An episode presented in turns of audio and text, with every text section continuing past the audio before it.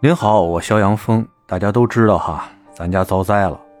心情不好，状态也特别不好，本来说这期节目就不录了，断更一期算了。但是呢，在网上关注灾情的时候，我听到了一些声音，也看到了一些说法，我觉得在这儿呢，有必要跟您聊两句。截止到我录节目的这个时候啊，官方给出的数据是十二月十八日二十三时五十九分，甘肃临夏州积石山县发生的 六点二 级地震，已造成一百二十七人遇难，七百三十四人受伤。这的确挺让人心疼的啊。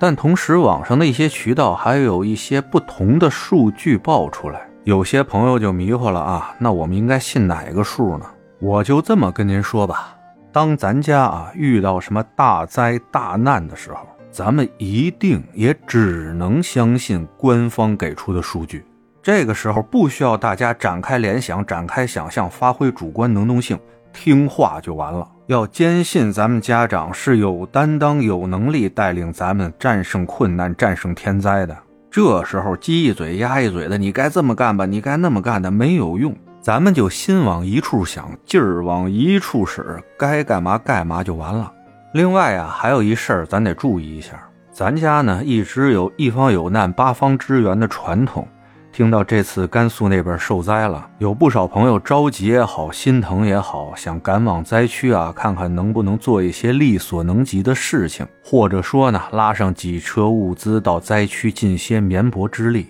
这些事儿吧，出发点肯定是好的，但当地政府呢，呼吁大家啊，暂时先别出发。人家说呀，首先灾区这两天很可能还会有余震，甚至是五级以上的强余震。这时候再往里进人，容易产生不必要的风险。还有就是呢，受灾地区现在地形地势比较复杂，有塌方的地方，有断路的地方。现在家长呢，正在组织大批的救援人员以及救援物资进入受灾地区。而我们的志愿者和社会车辆在这个时候进入灾区的话，很有可能造成不必要的拥堵，反而影响了救灾的正常进行。我觉得哈，这份担心还是很有必要的。别咱一片好心过去了，帮不上什么忙还添乱，这就得不偿失了。还是那句话，到这个时刻啊，咱就听家长的话就完了，让咱干嘛咱干嘛，别在任何环节给人家添乱，这就已经是善莫大焉了。大家要是条件允许的话啊，我看到现在灾区那边呢，最缺乏的是御寒的一些物资，还有一些女性用品。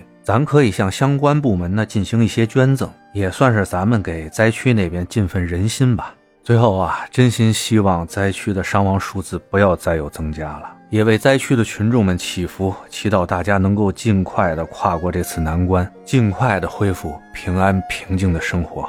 天佑甘肃，天佑中华。